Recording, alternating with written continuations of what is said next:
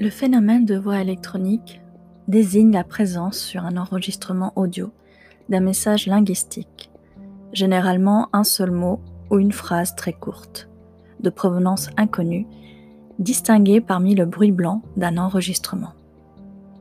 Dès les années 30, l'américain Attila Van Sille, qui joint à son métier de photographe des dons de médium, essaye, au moment de diverses techniques, de capturer la voix des esprits.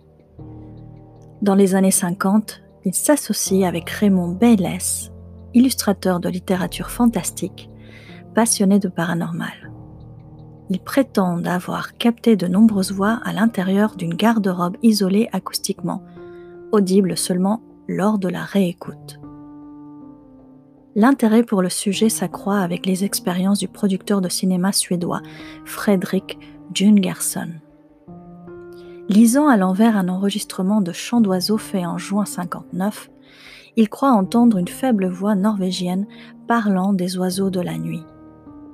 Jungerson suppose qu'il s'agissait d'une interférence radiophonique, mais il n'y avait pas d'émetteur à l'endroit où l'enregistrement avait été fait.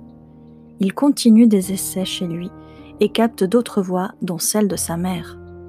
Il reçoit l'appui du parapsychologue Hans Bander, qui se déclare en faveur d'une origine paranormale.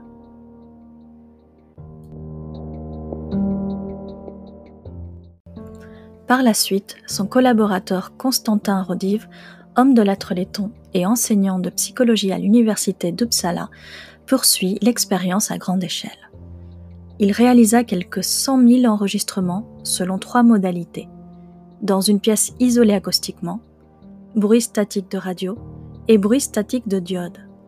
Il distingue quatre caractéristiques des voix électroniques. Rythme différent du langage ordinaire, extrême brièveté du message et non-respect de la syntaxe, parfois mélange de différentes langues.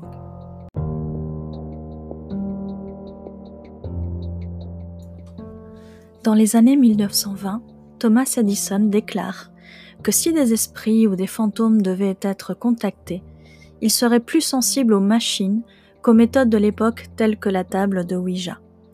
Il déclare même à un journaliste de la revue scientifique American qu'il travaille à la conception d'une machine pour communiquer avec les esprits.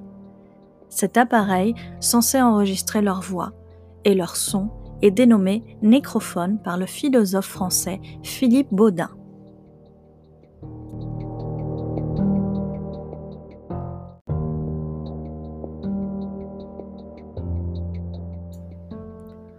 Dans l'industrie du spectacle, le sujet EVP est exploité dans ses films Sixième Sens, La Voix des Morts, Conjuring les dossiers Warren, Conjuring 2 le cas Anfield, ainsi que dans les séries télévisées telles que Ghost Adventure, Ghost Hunter, Ghost Nation, J'ai rencontré des fantômes.